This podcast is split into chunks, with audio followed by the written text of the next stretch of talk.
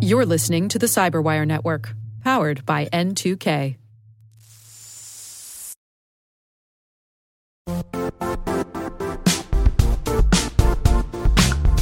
And now, a word from our sponsor, Zscaler, the leader in cloud security. Cyber attackers are using AI in creative ways to compromise users and breach organizations. In a security landscape where you must fight AI with AI, the best AI protection comes from having the best data. Zscaler has extended its zero trust architecture with powerful AI engines that are trained and tuned by 500 trillion daily signals. Learn more about Zscaler Zero Trust Plus AI to prevent ransomware and AI attacks. Experience your world secured. Visit zscaler.com slash zero trust AI.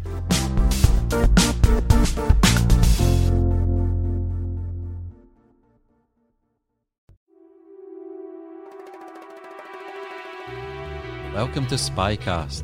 My name is Dr. Andrew Hammond, historian and curator here at the International Spy Museum in Washington, D.C. Every week, Spycast explores the world of intelligence and espionage by bringing you in depth conversations with spies, spy masters, intelligence officers, and authors. We explore the stories, secrets, tradecraft, and technology of a world that looms beneath the surface of everyday life. Welcome to this week's episode of Spycast Spy Satellites, Space, Surveillance. This week we look at an organisation whose existence was only declassified in 1992. The National Reconnaissance Office, or NRO as it's more popularly known, are 60 years old this year. I sat down with NRO historian Dr. James Outzen to discuss, well, their history. to me, the to me, the NRO are fascinating because they're the agency that designs, builds, launches, and maintains America's intelligence satellites. If you've ever wondered what is up there, no, I mean way up there, this might just be the episode for you. You're not as unfamiliar with satellites as you would think, though. For starters, you're on one. The Earth is a satellite of the Sun, the moon is a satellite of the Earth. You get the general idea. Hope you enjoy. Okay, so it's a pleasure to be joined this morning by Dr. James Outzen from the National Reconnaissance Office. So I wonder just to begin, James, could you tell the listeners a little bit more about who you are and about how you ended up doing what you're doing? Oh, yes, absolutely. It's really a pleasure to be with you today and uh, appreciate the chance that we'll have to talk a little bit about uh, the National Reconnaissance Office and where we came from and where we're headed as an organization. I've worked at the National Reconnaissance Office for about a decade and a half now. I'm actually a CIA employee, and the NRO, or National Reconnaissance Office, is staffed by officers from Central Intelligence Agency, from Department of Defense, Uniform Services, and a cadre of DoD employees. So, about 20 years ago, I took my first assignment at the NRO. It was a fascinating place to work, and I've had the opportunity since to come back and serve as the historian for about a decade and, and now oversee uh, a center there that's responsible for historical studies, lessons learned, display of artifacts, sharing of artifacts like we have done with the uh, Spy Museum and, and other outreach kinds of activities. Uh, so that's what brought me to the organization. It's been a real privilege in my life to have this opportunity. For our listeners, could you just sketch out what the NRO is and what it's all about? Help our listeners get their heads around the NRO. Yeah, be happy to do that. Actually, the NRO was established, it'll be 60 years ago on uh, September 6th of, of this year. So we're celebrating our 60th anniversary. And over those 60 years, we've had responsibility for end to end development of the National Reconnaissance satellites, uh, commonly referred to as spy satellites. So the NRO was established back in 1961 with the express purpose to bring together reconnaissance satellite programs that were originally housed within the Central Intelligence Agency, the Air Force, and the Navy. And at the time, there was a recommendation to consolidate those programs into a single organization that could really be focused on developing reconnaissance systems. and not only developing them, seeing them through to launch, and then continuing to operate them. And that makes us a little bit uh, different uh, when you look at the development of space technology in a national security setting. We not only, and this is true today, continue to uh, do the R&D for satellites. We are responsible for building the satellites, for seeing them through to launch, and then operating them after their launch. So we have that end-to-end responsibility. And the systems themselves give us capabilities to both image, so imagery satellites, and then to listen or signals collection satellites, uh, where we intercept uh, communications and then other kinds of signals as well. And what this architecture, this national reconnaissance architecture, has always done is it allows us to see more, to hear more, to get more pieces of the puzzle that we put together to understand an intelligence problem or an intelligence issue bring those pieces of the puzzle together and present them to decision makers through finished intelligence and allow those decision makers to make better decisions. They have information. If you go back to the beginning of the National Reconnaissance Agency, Eisenhower uh, was president in the 1950s, and uh, of course, he had led our efforts in World War II. And one understanding that Eisenhower had is that intelligence information was critical in making better decisions with the uh, Soviet Union in place, we, we, didn't have a lot of opportunities to gain insight into Soviet capabilities. And Eisenhower knew that needed to change. And he became an advocate for, first, as you know, with the U 2 program going under development, and then later with the development of reconnaissance satellites. And the sole purpose, and these are his words, to avoid another Pearl Harbor and make sure that we didn't have a surprise, again, of that magnitude because of the lack of intelligence information. And he became a prime mover, a prime supporter of intelligence programs, and in particular, satellite reconnaissance programs. We can't talk about current capabilities. Those sources and methods, as they're called, are still classified, but we can talk about the use of satellite reconnaissance technology in the past that is outdated, and that allows us to declassify the technology and, and tell the story. So I can give you an example of where our reconnaissance systems have made a difference.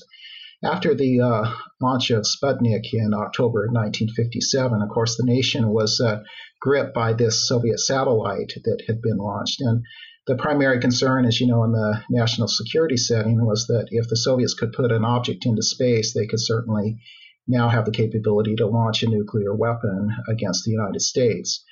As a consequence, uh, the U.S. government re-examined uh, its investment in in missile technology, launch technology, satellite technology, and as part of that uh, review, it's an interesting little uh, episode that occurs. Lyndon Johnson, who was uh, majority leader of the Senate at the time, also retained uh, chairmanship of a Senate Preparedness Subcommittee. And that subcommittee took up the examination of this question of Soviet capabilities. And one of the conclusions of the subcommittee, and Johnson went out to describe this to the public, is that the Soviets perhaps had advanced their capability to develop long range nuclear weapons, internet, uh, intercontinental ballistic missiles, much more quickly than the United States had. And at the time, it was called a missile gap, that they were outpacing us, and there was a gap between us and the Soviets. Up until we launched our first successful photo reconnaissance satellite, Corona, we did not have concrete evidence of whether or not the Soviets actually had more ICBM capability than us. But within a couple of months of the first Corona launches, we were able to have concrete evidence that that missile gap uh, did not exist.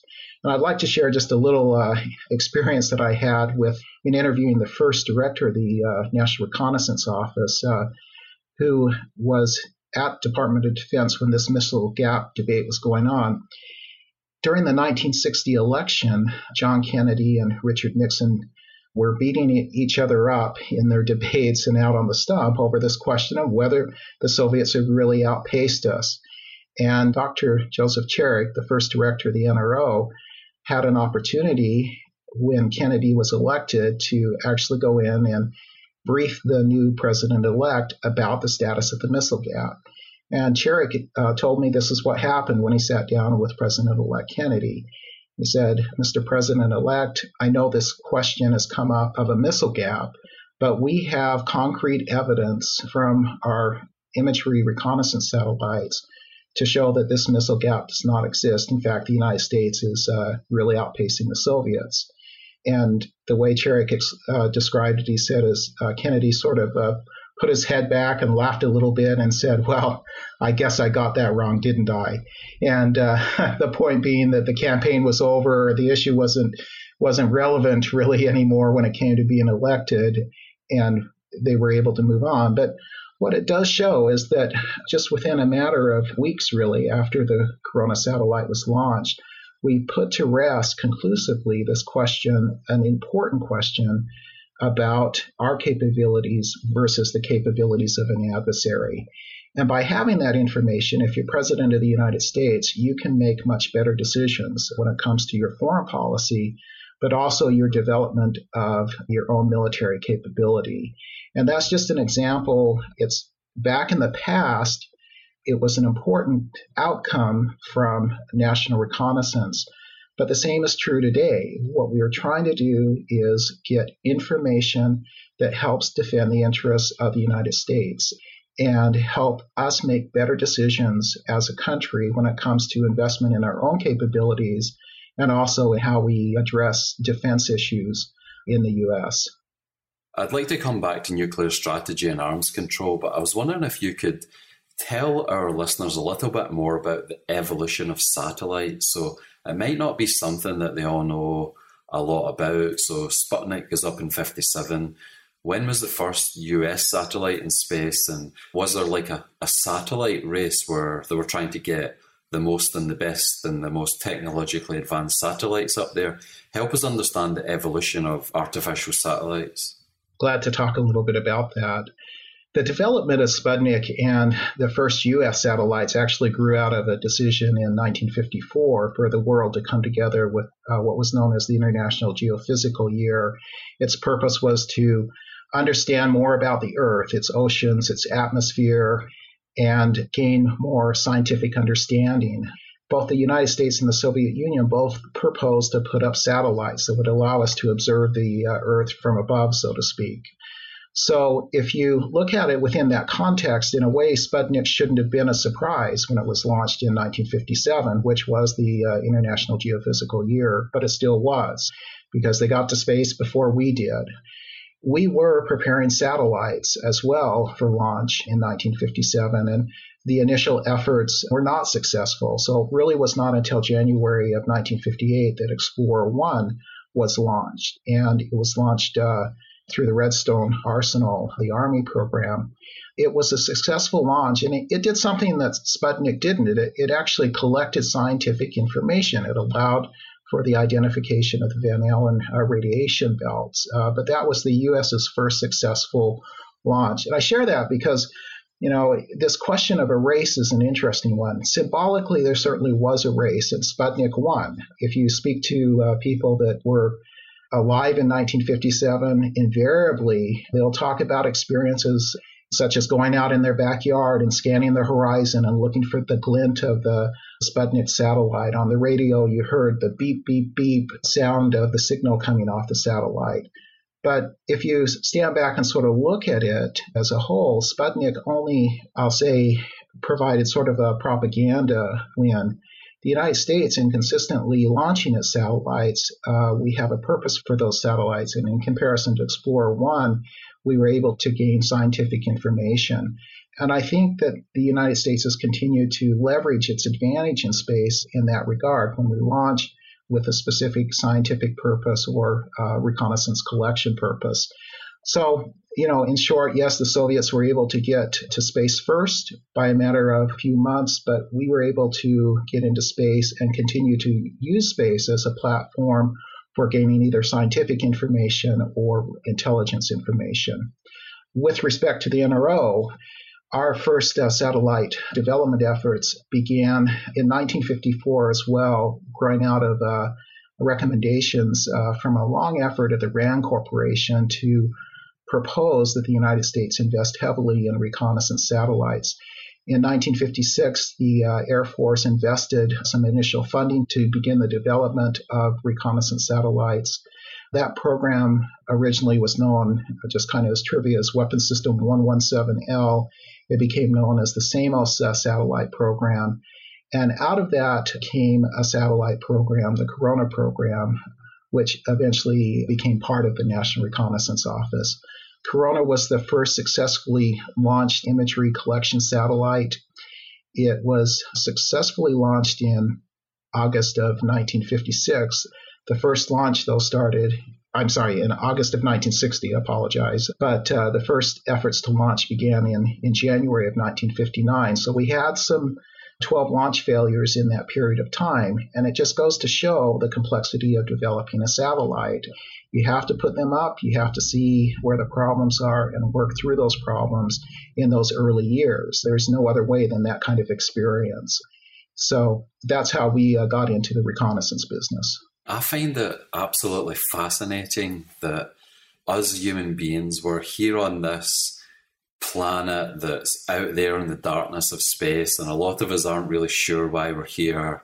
And we've now developed the technological capability to turn the lights off and destroy ourselves.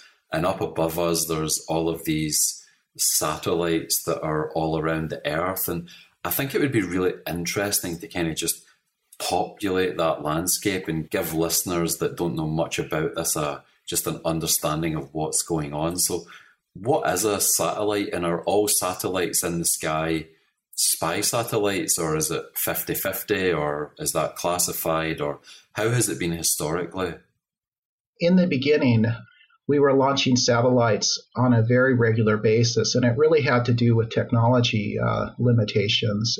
Again, take, for example, the way that we collected uh, imagery because of technology limitations, we weren't able to digitally collect an image like we do in today's world. We had to go back to the more tried and true way of, of getting an image or taking a picture, which was on film. And the real challenge back then was uh, if you put a, a, camera with film into space, how do you get the film back? And US's unique solution was to uh, have the film ejected off of the satellite in a in a small return vehicle that would, once it came into the uh, atmosphere, back into the Earth's atmosphere, there would be Air Force planes that would capture it midair, sort of reel that film in, so to speak, and take it back to where I guess many Americans had their film developed, uh, Kodak Corporation, and and that's what we did. Kodak would develop that film, and we would then have images of uh, denied areas, as they were known, uh, mostly the, the Soviet Union that we were interested in. As a result of having that more, I guess we'll say, primitive way of gaining imagery, we had to put more camera systems up more frequently. So in those early years, we were launching multiple imagery systems every year. With the advent of our capability to collect digital imagery in first in 1976 with a system that was known as the Kennen system, we didn't have to rely upon as frequent of launches. Since we're able to uh, obtain a, a, digital image, we didn't have to have those uh, return capsules come back as we had in the past. So over time, that's allowed us to put up uh, satellites that have longer lifespans. Just to give you another quick example of that and, and maybe to illustrate it, the first Corona satellite that was launched in August of 1960 carried about 1,200 linear feet of film. The second generation, the more sophisticated satellite to replace Corona, was known as the hexagon system. And by comparison, it carried 60 linear miles of film or some 300,000 linear feet of film. So we go from 1,200 to 300,000 feet of film. It's a system, its longest uh, mission life was about nine months versus being on orbit for a day or two with the original Corona systems. So over time, we tried to build these more complicated machines that are able to stay on orbit longer, have more capability, and allow us to have a more, as we say, persistence, the ability to uh, have a more continuous look down or, or listen down uh, into areas that we have of interest.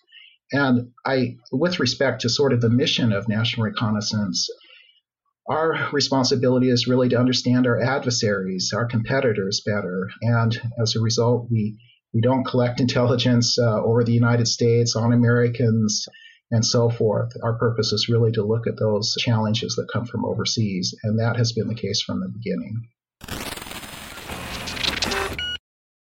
We'll be right back after this.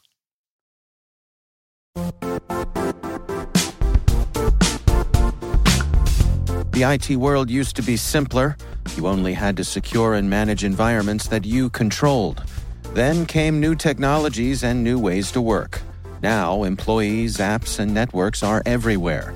This means poor visibility, security gaps, and added risk. That's why Cloudflare created the first ever connectivity cloud. Visit cloudflare.com to protect your business everywhere you do business.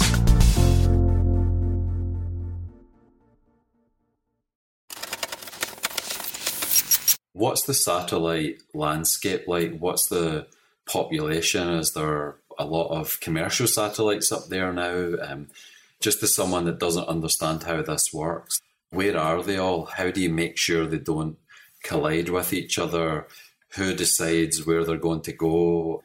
And what's the life cycle of a satellite like? So it gets launched, it's up there. Does it stay up there until it falls down naturally, or is it brought down on purpose? Give us a better understanding of that. Yeah, as I mentioned, I really can't talk a lot about current capabilities, but we can go back into the past and use historical examples to get at some of these questions that you have. Let's take an example of the uh, hexagon vehicle just to sort of illustrate that particular set of questions that you have.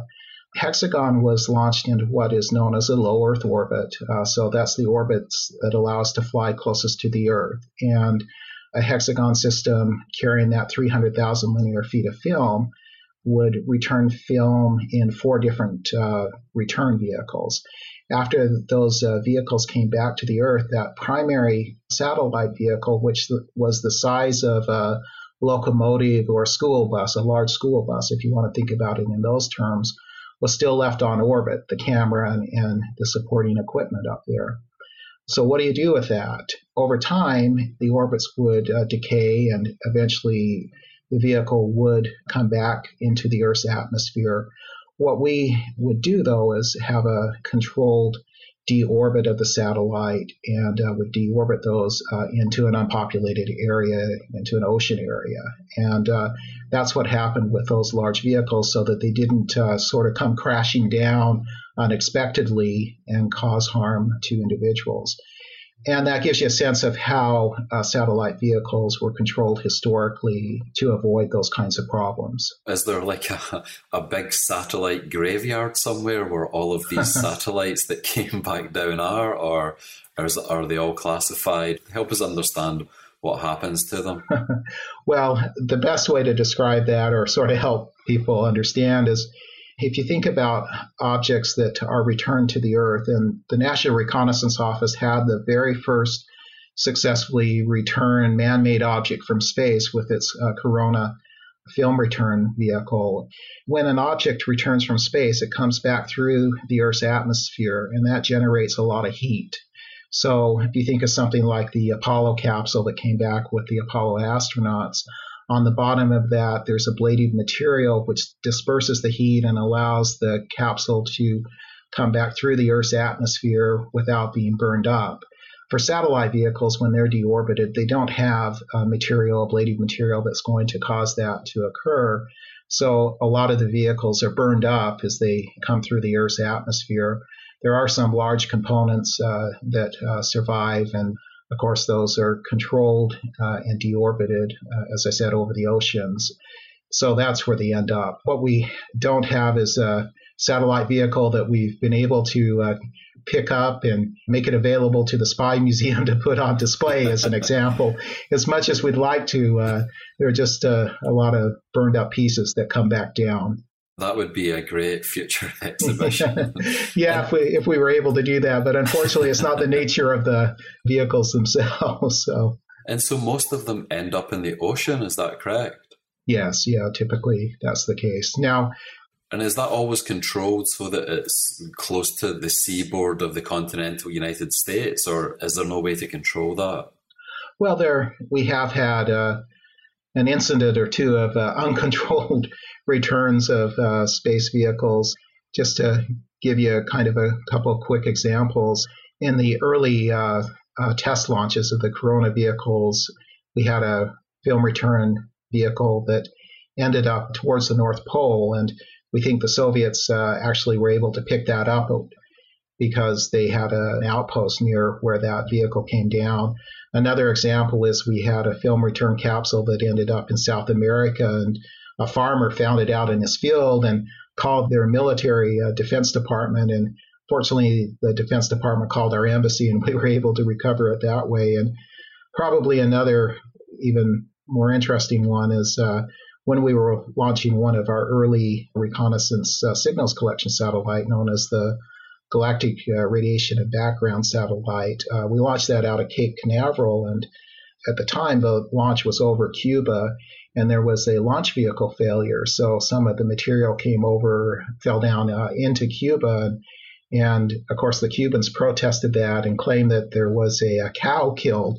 So we have these photographs in Havana of these protests with this model of a cow out there uh, being carried, but uh, that was a result, you know, of a of an uncontrolled uh, launch failure that occurred. So sometimes we do have uncontrolled returns in those early days, but for the most part, they're controlled returns into again areas where people aren't going to be at risk. And give us an understanding of the contemporary or historical satellite landscape who are the main players? So, for example, during the Cold War, was it really just the United States and the Soviet Union that were doing this, an exclusive club for advanced and uh, industrial nations, or is it kind of like a, a mixed picture? Give us a, a better sense of that. Yeah, back at the beginning of the NRO, certainly it was primarily the United States and uh, the Soviet Union that were involved in successfully launching uh, space vehicles. And and the reason is it required incredible technological capability and significant investment of national resources to get into space. Uh, and it still does. It's an expensive undertaking. And consequently, the Soviet Union and the United States were the two countries that really had those kind of uh, capabilities to figure out how to build reliable launch vehicles and build satellite vehicles that would work in really very harsh environment in space where you have extremes of heat and cold that you have to come up with materials that with, can withstand tensions there. You need to have that scientific base that can uh, address those issues and resolve those issues. So, in the beginning, the space race was really between the United States and the Soviet Union. I'm not sure I'm the best person to speak to today's, uh, you know, environment. I focus a lot on the past, and uh, we look at the history of space. But certainly, you can see in today's world, we have a much more diverse launch capability. We're launching out of places commercially around the world, and many nations around the world are able to launch uh, vehicles and have vehicles developed. So, over the uh, oh, 60 or so years that we've had a successful space program, it certainly has become much more of an international effort. What are some of the main purposes that satellites have been used for historically. Signals intelligence, communications, photographic intelligence are those the main ways that they're used for communications and for imagery, or are some of the James Bond movies onto something when you see a sort of laser coming from a satellite and zapping the Earth? Is that completely fantastical, or can they be used as weapons? Yeah, so maybe a way to think about this. Edwin Land, who was president of Polaroid Corporation, had significant influence when it came to the United States decisions to go into space. And he became a real advocate for the development of reconnaissance satellites. Of course, Land was an incredible uh, inventor, at the time held U.S. patent second only to Edison, actually. So, this really phenomenal creative mind was in the background advising presidents of the United States, beginning with Eisenhower, uh, really th- uh, through most of the remainder of his life, on let's go to space, let's utilize space. And at one point, he came up with a way to phrase this to presidents and, and others. He said the something along these lines the purpose of what we're trying to do here is to see it all, see it well, and to see it now. And that illustrates in the beginning, we were really thinking about imagery in a significant way, uh, trying to obtain images of the Earth of what were known as, as denied areas, uh, where we just didn't know what was going on behind that uh, iron curtain that uh, Churchill described uh, in Missouri when he spoke to Americans. We wanted to see over that iron curtain. It also became imperative that we not only be able to see what's going on in these denied areas, but that we're able, I guess you would describe it as listen, intercept communications, but also pick up other kinds of signals that would tell us what was going on in those denied areas or behind that iron curtain. So we not only wanted to peer over the iron curtain, we wanted to listen behind it as well. And as a consequence, we developed satellites that both obtain images and allow us to pick up signals and build what we would call a constellation that is integrated and works together to understand what our adversaries and our competitors are doing. Our current director, Dr. Scolese, has, has sort of fine tuned the words of Dr. Land. His view is we need to observe it all, observe it well, or observe it now, and innovate faster. And that just shows the evolution of the constellation from an early uh, focus on obtaining images to having an integrated architecture that allows us to come up with a more comprehensive set of information or intelligence. You know, intelligence is always about, again, putting pieces of a puzzle together. And you never quite get all of the pieces in that puzzle. You get as many as you can and then try to ascertain what that picture is. And reconnaissance satellites allow us to do that in a highly effective way. I'm just thinking about like this interview. We're discussing the 60th anniversary of the NRO. As a non American and as a historian, it's always interesting to me that when you're studying American intelligence, it's much easier than for almost any other country because there's just more of a public face to all of this. So I guess one of the questions as a for you as a fellow historian is do you think that the NRO or other American intelligence agencies are undercut by the need to have a, a public face and to justify to the public the types of things that have been done on their behalf? Do you see that as like, well, it's not ideal, but it's the price of doing business? Or do you think that democracies like the United States or, or countries that are more open about this type of stuff, do you see that as an advantage that they may have? When compared to, say, a country like China or North Korea or one of these other countries? Well, we have an obligation uh, here in the United States when information no longer warrants classification to declassify it. And we take that obligation very seriously at the National Reconnaissance Office. And as a consequence, over the past several years, we've declassified a lot of historic systems. Uh, you know, I've talked about Corona hexagon. We also have uh, the Gambit system, which took some of the best resolution, clearest imagery from space beginning back in 1963. We've declassified the fact that we had an early experimental satellite that allowed us to process radar data into imagery. We've declassified our GRAB satellite and, and follow on POPPY system, which are signals collection Recently, we've declassified uh, additional signals collection efforts, uh, experimental satellites that allowed us to look at uh, different signals challenges. And uh, we'll continue to declassify and hope this year or early next year to tell a little bit more about these satellites that were developed. And the reason is, by law, Americans have a right to know where their tax dollars are being spent unless there is a national security need. And once that national security need goes away, we have that obligation to Americans to uh, to share with them uh, what we can from a declassification perspective. So we do it for that purpose, but we want to advocate for the what we call the discipline of national reconnaissance. There are people that are interested in the stories and and how these things came about, and there are really important reasons for that. If you look at the development of technology as a problem, and how to do it more effectively and more efficiently, as an example. There are no better case studies than the development of these reconnaissance satellites. And by sharing these histories of the challenges that came from getting into space, hopefully it allows people who have similar challenges in developing new technology to do it more effectively. So we sort of have that ethical obligation to a scientific community as well. And there are other obligations we have, like with the declassification of the Corona program. The primary driver for that was so that we could share with the world this treasure trove of imagery of the Earth when questions of climate change came up. And the only way to make that imagery available, which had been collected over a 12 year period of time, was to declassify the system. And of course, when it was declassified, we weren't using film return anymore. We'd moved into the digital era. There was really no reason to keep it classified. And what that allows is a database uh, to be made available for scientists to understand a problem like climate change.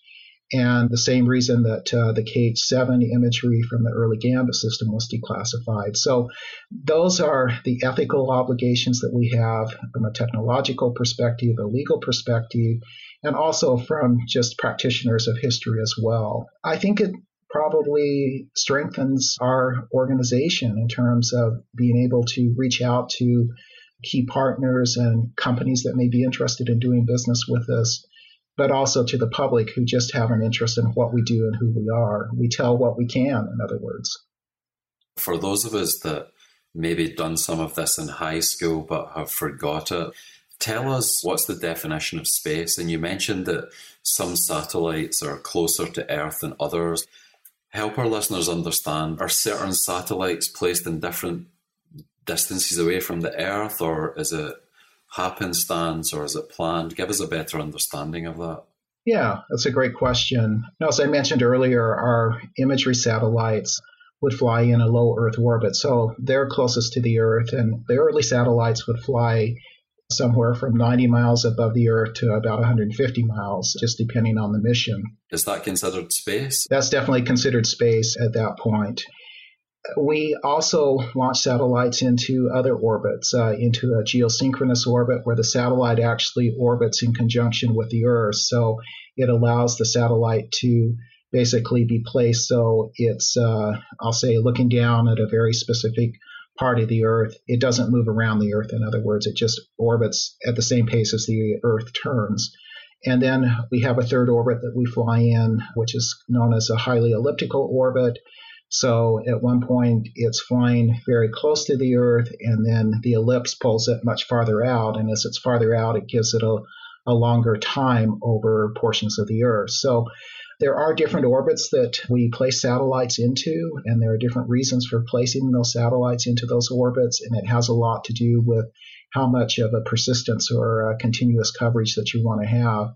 You know, and up until the launch of Starlink and other kinds of communication satellites that are coming up, if you look at communications satellites, they typically were put into a geosynchronous orbit because it allowed a signal to bounce from the Earth up off the satellite and down to the other another portion of the Earth. So, you know, communications typically used uh, geosynchronous orbits in the past. And of course, that's changing now as we have these new architectures that are put up with multiple low Earth orbit satellites that will pass the signal from one satellite to another. So times are changing in that respect as well. Historically, though, we would launch into LEO, GEO, and HEO as the three orbits were are sort of known: low Earth, geosynchronous, and highly elliptical and the highly elliptical is the furthest away from Earth? Well, highly elliptical, its advantages at one point you're able to be near the Earth, but because of an ellipse, you're able to fly out much farther away from the Earth. So okay. it has both uh, the capability to be near and far from the Earth. To explain it to your uh, listeners, think of it this way as an ellipse that goes around the Earth. The bottom of the ellipse would be close to the Earth, and the top of the ellipse would be much farther away from the Earth. This is fascinating. It's so interesting. Imagine there's a satellite up above Washington, D.C. What would happen to that satellite each of those levels? At the second one that you mentioned, it would stay above Washington. It would almost be like a pin that was stuck on an area, but some of the other ones wouldn't stay above DC. They would start going off in a different direction with respect to the three orbits. So if you have the fixed place as Washington, D.C., in a low Earth orbit, the satellite's going to be going around the Earth very quickly, you know, in a, uh, several times a day typically. So the satellite's going to pass over Washington, D.C.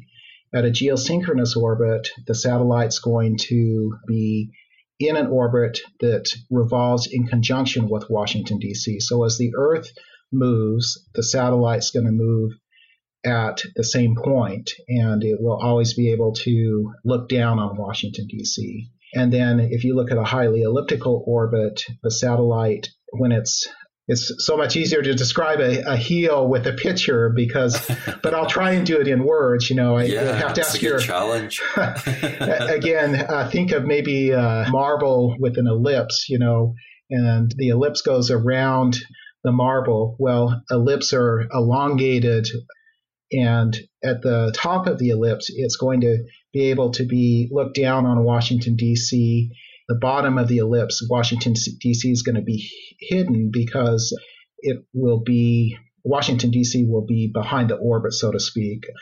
I never really thought about this. Typically, we have a, a picture to describe it versus words, so it's a little bit harder. But I think the two others are e- much easier to visualize with words. So, one of the other things that I was thinking about was what is beyond them in space? Is that just somewhere that we don't go, or where is the moon in all of this? Much further away, right? It sounds like the NRO is mainly concerned with being in and around the Earth's atmosphere. Is that right?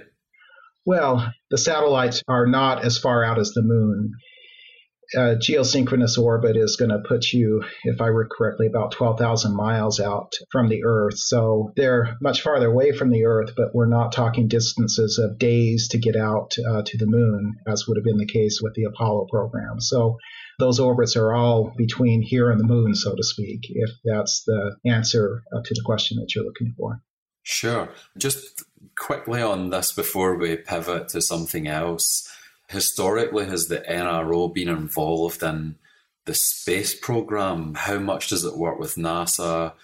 Has there been thought since the earlier days that, listen, this is stuff that we want to do in Mars or uh, further out in the galaxy, or, or is it very much a geocentric kind of organization? We've had a very good relationship with NASA over the years. And to illustrate this point, let me just share our the NRO's involvement uh, in the Apollo lunar program. When President Kennedy made the uh, decision and declaration that he wanted to see individuals on the moon before the end of the 1960s, there were huge technical challenges to getting there. And one of the challenges was just how do you get an image of images of the moon to decide where to safely land people? And NASA was grappling with that. The National Reconnaissance Office, because we are a space community, understood that particular problem and and used some channels to get word back to NASA that uh, we actually had imagery capability that could help them without revealing that we were at the time imaging in space. That was highly classified. There were just a small group of people that understood that we had imagery capability from space. And that technology came from that original program I'd mentioned earlier, the SAMOS program, uh, the first effort to develop uh, reconnaissance satellites. That technology was repurposed given to NASA. They modified it and they used that the same satellite components to help build their lunar orbiter. Originally, the lunar orbiter was supposed to be one of two imagery satellites that went to the moon to find a safe landing spots. There was going to be a second one potentially that after the lunar orbiter found provisional spots, the second one would come in at much higher resolution and verify that those spots were adequate for safely landing astronauts on the moon. And that second system was also would have incorporated NRO technology. In this case, it was the Gambit system, which was our high resolution imagery system. It had phenomenal capability. Its best imagery allowed us to see objects that were smaller than one foot in size. I mean, we still have not declassified what its best capability is all these many years later. So by you know, the mid 1960s, we had this phenomenal imagery capability, and NASA needed that. Uh, they thought to be able to uh, image the moon and know where to safely land those astronauts. Uh, so we cooperated. Uh, it turned out that the lunar orbiter system itself, with that borrowed technology from NRO, actually provided perfectly adequate imagery NASA did not have to go ahead and build the second system. The project, the cover name was Upward at the time, using the Gambit uh, technology because they hit a home run with that early NRL technology from the SAMOS program. So we have collaborated historically. And it really goes to show the strength of the National Reconnaissance Office. It has been a technology incubator for now 60 years. Without the NRO, we wouldn't have so many technologies that we're just taking for granted, really, in, in a way, in today's world. You know, just take space imagery as an example. To get from point A to point B anymore, quite often we'll turn on Google Maps as an example and want to look from above to figure out what the terrain looks like. And a lot of that capability comes from the US and the NRO investing in early imagery capability, which has evolved into commercial applications in today's world.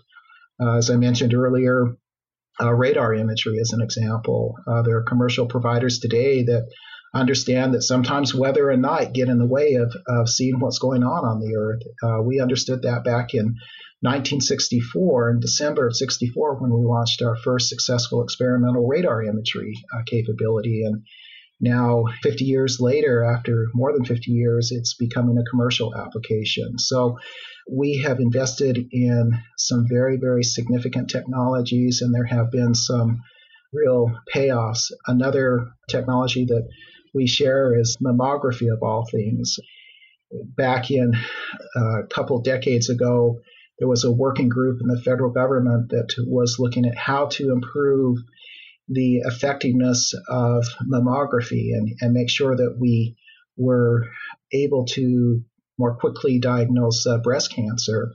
And one of the key needs in mammography is to understand change, to see if there has been a change from one film to the next. Well, what we do in intelligence is we're looking for change. If we image one part of the world and uh, we'll re-image it and, and want to see if there's been a change there. And the NRO was able to share algorithms that allow us to uh, look for change. And that's a key component of, of mammography. So, you know, we've invested very heavily in technologies that are, I'll say, transferable and more importantly, just make a real difference in the way that we live our lives on a on a day to day basis. And it goes back to those origins, not just with NASA and the cooperation there, but cooperation in the larger scientific and technological communities. Wow.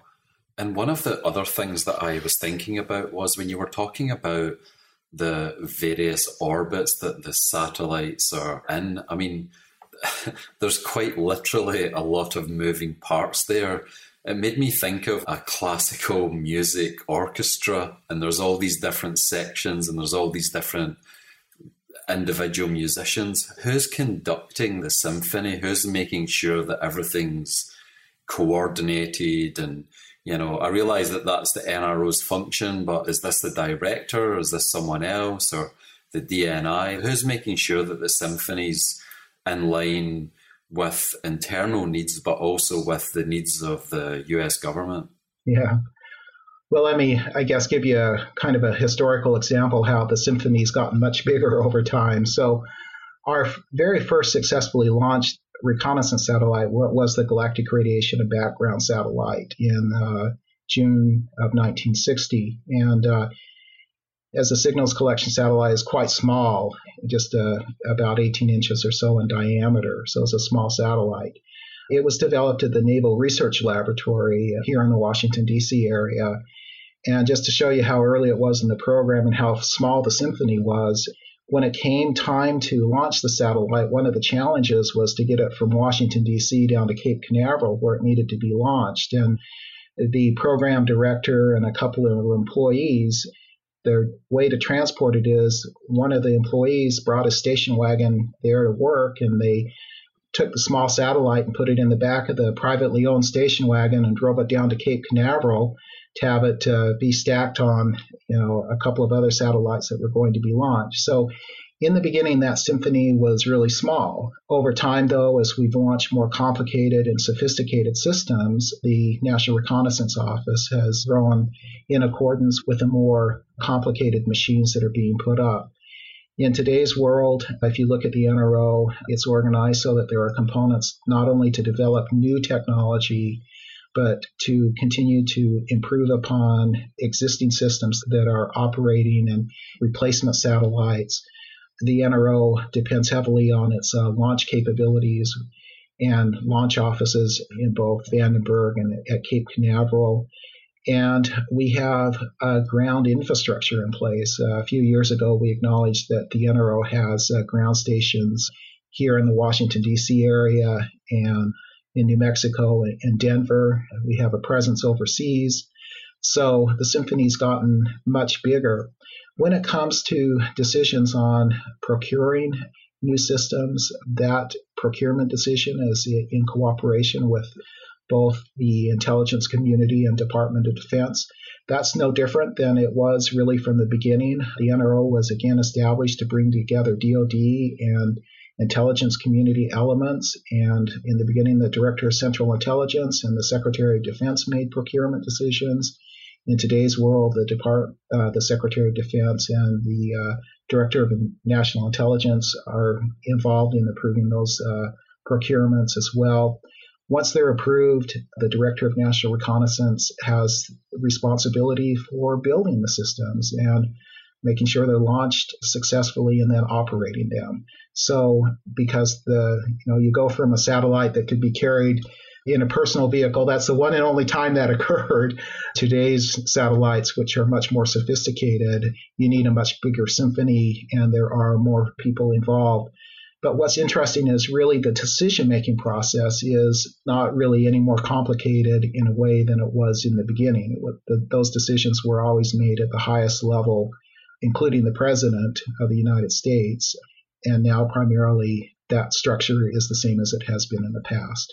One of the things that I was also going to ask was just briefly, what would be like a typical size for a satellite? Are we talking like the size of a human, and the size of a bus, the size of an aircraft carrier, or does it wildly vary? Yes, it varies. And, you know, as I, again, I can talk in terms of on the one end, our smallest declassified satellite, which is the GRAB satellite, really a few inches in diameter, to our largest declassified satellite, which is the Hexagon satellite, the size of a locomotive or a large school bus. And the reason that the size varies is because the mission varies. A real strength of the National Reconnaissance Office over the years, in my view, in studying its history, is uh, we build satellites appropriate to the mission that needs to be carried out. And in some instances, to solve a hard intelligence problem, a smaller satellite vehicle is going to be perfectly adequate to do that. In other instances, if you have a hard intelligence problem, uh, you're going to need to build a more complicated, sophisticated satellite to gain that intelligence. We don't build just to build, in other words. The National Reconnaissance Office for 60 years has built to address the hardest intelligence problems. Typically, the way that I describe this is if you look across the entire history, the National Reconnaissance Office has always been about really bright people taking the best technology and pushing the best technology to solve the hardest intelligence problems. That's how the organization was started, and that's what drives it today. And, and I don't think that we've really lost that critical mixture when we look at the NRO. You were talking there about the DNI and the and the Secretary of Defense. How does that work if you have two different bosses to report to? What's the line of communication or the organizational structure? Does the director of the NRO does he report to the DNI or to the Secretary of Defense or to both? And what happens if both of them are going in different directions? Well, you know, again, the history hasn't changed much here in a way. Going all the way back to 1965, when the NRO had what was known as its fourth charter, it sort of codified that the director of national reconnaissance would report to both, both the head of the intelligence community, which at the time was the director of central intelligence, who was also the director of the Central Intelligence Agency, but in his capacity as the director of Central Intelligence, and to the Secretary of Defense. Over the past few years, those relationships have been fine tuned, but ultimately the Director of National Reconnaissance remains the advisor to the DNI on satellite reconnaissance and to the Secretary of Defense, and that historic responsibility has not evolved from the 1960s and, until today. We look at systems that meet the needs of both the intelligence community and the defense community. And it's not really a question of either or. And, and can we meet either defense needs or intelligence needs, intelligence community needs? Our systems are constructed such that they can meet needs for both communities. And historically, that has been the case the I guess the tensions that may have happened historically came from how you go about uh, meeting those needs. And just a very quick example of that would have been the decision to develop the Kennen system, the digital imagery system that launched successfully in 1976. There were some competing approaches on how you get what we now call near real time imagery or crisis response imagery. The problem being that with the film return, you didn't often have film coming back quickly enough to deal with a crisis. As an example, we had imagery of Soviet troops on the Czech border in 1968. We didn't get the imagery back from space until the Soviets had invaded Czechoslovakia. So, how do you get good crisis uh, imagery? Digital imagery in the late 60s and early 70s was uh, nobody was doing it. We invested in a charge coupled device that allowed us to uh, get that particular imagery, but that had to be built over about a five year period of time. So the CIA program at NRO was advocating for that approach. The Air Force program was advocating for taking the Gambit system and, and reading the film out on orbit and then transferring the images down. So there was that kind of debate as to what would be the better way to solve the problem. But the problem itself was the same for both the intelligence community and the defense community. Both needed near real time capability. And when there are debates, typically it's not about who gets what, it's about what is the best way or how do you go about getting capability that meets the, the needs of both communities. And there's not that kind of zero sum game if we give some to defense that intelligence community loses out. We're trying to build systems that uh, can meet the needs of both communities and do. On the symphony, you mentioned that the symphony's grown bigger and bigger. How has the NRO evolved with the amount of information that's coming in? So I've had some guests on Spycast recently, and they're saying the old problem used to be getting enough information, but the new problem is making sense of the information that are, we're drowning in. And just thinking about some of the technology you've mentioned, so going from a satellite that might collect a limited amount of film that we could develop by Kodak. And now you've got continuous real time imagery. Like, I mean, how do you deal with that deluge? Is, is that also a technological response? You develop algorithms that help you make sense of it, or give us a sense of how the organization has grown with the just sheer amount of information that's coming in? Well, the NRO grows to meet its needs, I guess would be the way to describe that. Still, by today's standards, we're not a large organization. The big five, I guess you'd say, we're the smallest by far when it comes to people and so forth. But you're the best funded, is that correct? Uh, well, we don't talk about funding. okay, sure. Yeah. yeah.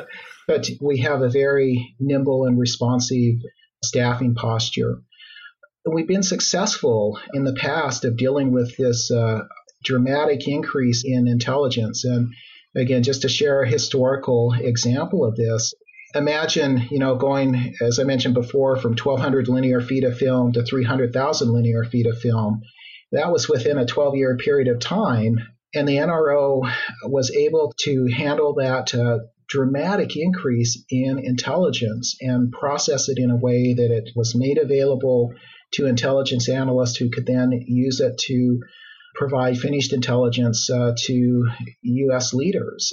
That's our history of being able to collect more information, figure out how to process that information, and then make it available to our key mission partners, either at NSA, NGA, CIA, or wherever they are within the defense or within the uh, larger communities here that has been a mainstay of the NRO and, and actually quite a success of the organization. You mentioned Google earlier, Google Earth. How has the NRO adapted to the increasing capability of private actors or non government capabilities to capture what used to be strategic intelligence, Google Earth, like how much did that change the game for the NRO or, or did it not really do that much? Well, I think the NRO has done the wise thing, and that's to embrace uh, commercial capabilities. And oh, I don't remember exactly how many years ago, uh, two or three years ago, the uh, NRO uh, became responsible for commercial uh, imagery and procuring commercial imagery to support uh, the nation's uh, intelligence needs. And the reason was if they can do it, we should embrace those commercial providers. That's again been critical to the success of the NRO. When you look at the development of our systems, we've done it in partnership with key industrial partners. And if they're able to do something and we're able to benefit from it in terms of fulfilling our responsibilities as a in the intelligence and defense community why we're going to do it. That's not a surprise. That's a historic strength of the NRO. So the short answer is if it's there and we can embrace it, we will, as we have done in the past. Uh, it's about taking, again, emerging capabilities or new capabilities and maximizing them to fulfill our mission. It allows us to do as uh, Dr. Scolese indicated, and, and that's innovate faster. With the satellite business, is it still very much a nation state business? Are there private satellites or satellites that companies are putting up there? And, and how does the NRO deal with that if there are? Well, again, there are probably better people to speak on this, but you know, just I guess from a personal perspective here, if you look at one of the nation's premier industrial gatherings each year, uh, up until, of course, the pandemic, the National Space Symposium, which is now the International Space Symposium.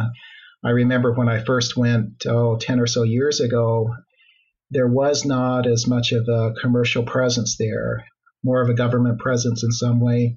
Nowadays, it's it's much more of a commercial presence. Uh, by far, the commercial space presence is much greater, and that just goes to show you that uh, the uses of space have expanded beyond those for just intelligence purposes and we can look at various applications that are coming out, uh, getting internet to rural areas as, as an example, and you know using space for investment purposes to try and look at uh, traffic through stores and so forth. There are a lot of different uses of space now that really just didn't exist 10 years ago when I first started going out to a space symposium as an example. So Uh, it's definitely expanding. But like I said, you probably get a space economist and talk about it in better terms than I could.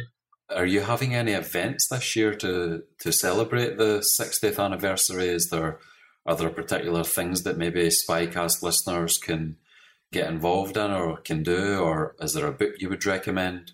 Yes, I mean, of course, with the pandemic, things have we've had to modify our approach to the 60th anniversary. So as we get closer to the uh, anniversary date on, on September uh, 6th, we'll start releasing, as an example, we've identified 60 innovations and 60 innovators over the history of the, of the NRO that uh, will be available on our website at nro.gov. If you follow our Facebook page, we're already sharing some of those innovations and innovators over the year that's what we're limited in a way to doing because of the pandemic is more of a virtual approach uh, versus the 50th anniversary where we had some very large public events. Uh, as an example for the 50th anniversary we declassified the gambit hexagon satellites. We had them on display briefly at the smithsonian and then moved those uh, vehicles out to the air force museum I anticipate as the pandemic, as we move away from the pandemic, we will have follow on events that come out of our 60th anniversary activities with respect to declassification and so forth. When those occur, it'll be limited by how quickly we can move forward from the pandemic. So we're depending more on, I guess, uh, social media and, and our webpage than we would have in the past in terms of in person events. Let me just mention when we do a major uh, declassification, as an example, we host a public event to announce and release either artifacts or documents or both uh, associated with those declassifications. we will continue to do that in the future as well. We think that's an appropriate model for helping the public understand the importance and significance of these artifacts and programs that we declassify. Where do those events take place? Uh, it varies. Our most recent uh, declassification event occurred at the Southern uh, Flight Museum in Birmingham, Alabama. We declassified an early uh, stealth reconnaissance drone program known as the D 21, and the drone is on display at that uh, museum. When we declassified the uh, Gambit and Hexagon vehicles, we held two events at the Air Force Museum in order to share with the public information on those declassifications. Uh, when we declassified our involvement in uh, the early manned orbiting laboratory program that the U.S. Air Force was developing to put their astronauts into space, we held again another event at the U.S. Air Force Museum. It, it just kind of happens where we're able to display the artifacts and uh, tell that story if there are artifacts or if there's a relationship to the area. And that's the approach that we'll continue to take for these other major declassifications. At our new location on L'Enfant Plaza, we have an amazing new space. So if you're ever looking for a, a future location, I'm sure the International Spy Museum would love to be involved. Yeah, we have two artifacts on display there uh, in your museum one from the Hexagon program and uh, one from the Overhead Reconnaissance program, the SR 71 program that the NRO was uh, responsible for in the early days. And the uh, International Spy Museum has been uh, terrific uh, in working with us. And we're continuing to look for those opportunities for sure. Just one final question, James.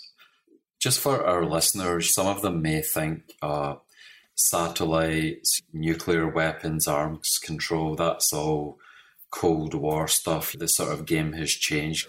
Give them a better sense of how the NRO has changed since the Cold War ended. Maybe thinking about, say, after 9 11, the war on terror, some of the other emerging threats or national security trends.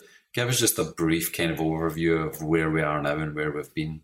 Yeah, the NRO's greatest asset has always been its people because it's an innovative workforce. And any set of innovative people are always looking for problems to solve.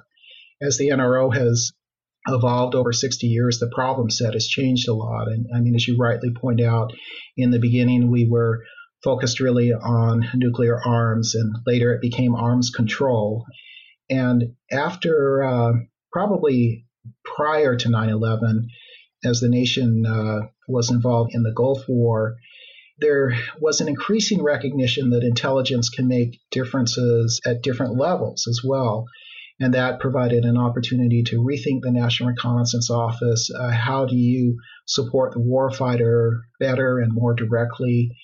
And those opportunities have evolved over time where we are able to support the warfighting efforts more directly weapons issues don't go away, they just change. Uh, we move from counting nuclear weapons to trying to identify uh, improvised explosive devices as an example. And that need for understanding weapons capability, whether it's a nation state actor or a terrorist organization, that's a problem set that we're going to need to focus on. So it's a much more diversified problem set, but it's one that the NRO, its innovative workforce, has embraced and continues to embrace and will continue to embrace in the next 60 years ahead because that's what our mission is. It's about solving those hard problems and protecting the uh, national security interests of the United States. That hasn't changed over time, just the problem set has changed over time. And we're still well positioned to address and solve that problem set.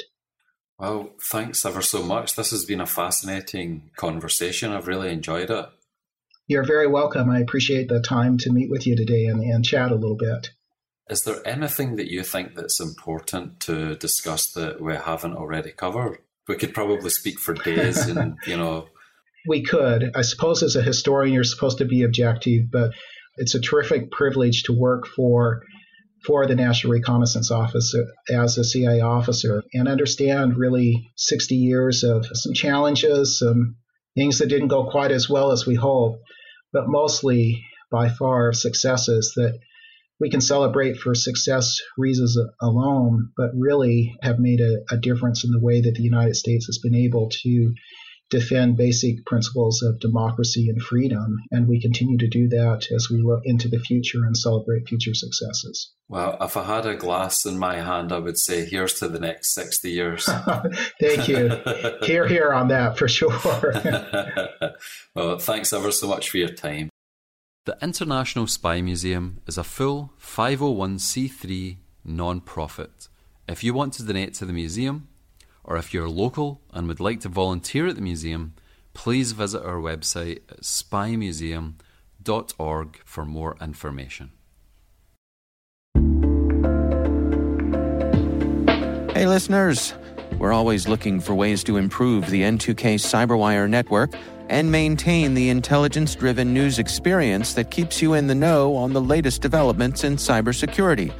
We've launched our 2024 audience survey and would love for you to take a few minutes to share your feedback. And hey, there's even a chance to win a $100 Amazon gift card if you complete the survey. Visit cyberwire.com slash survey. That's cyberwire.com slash survey and share your feedback now.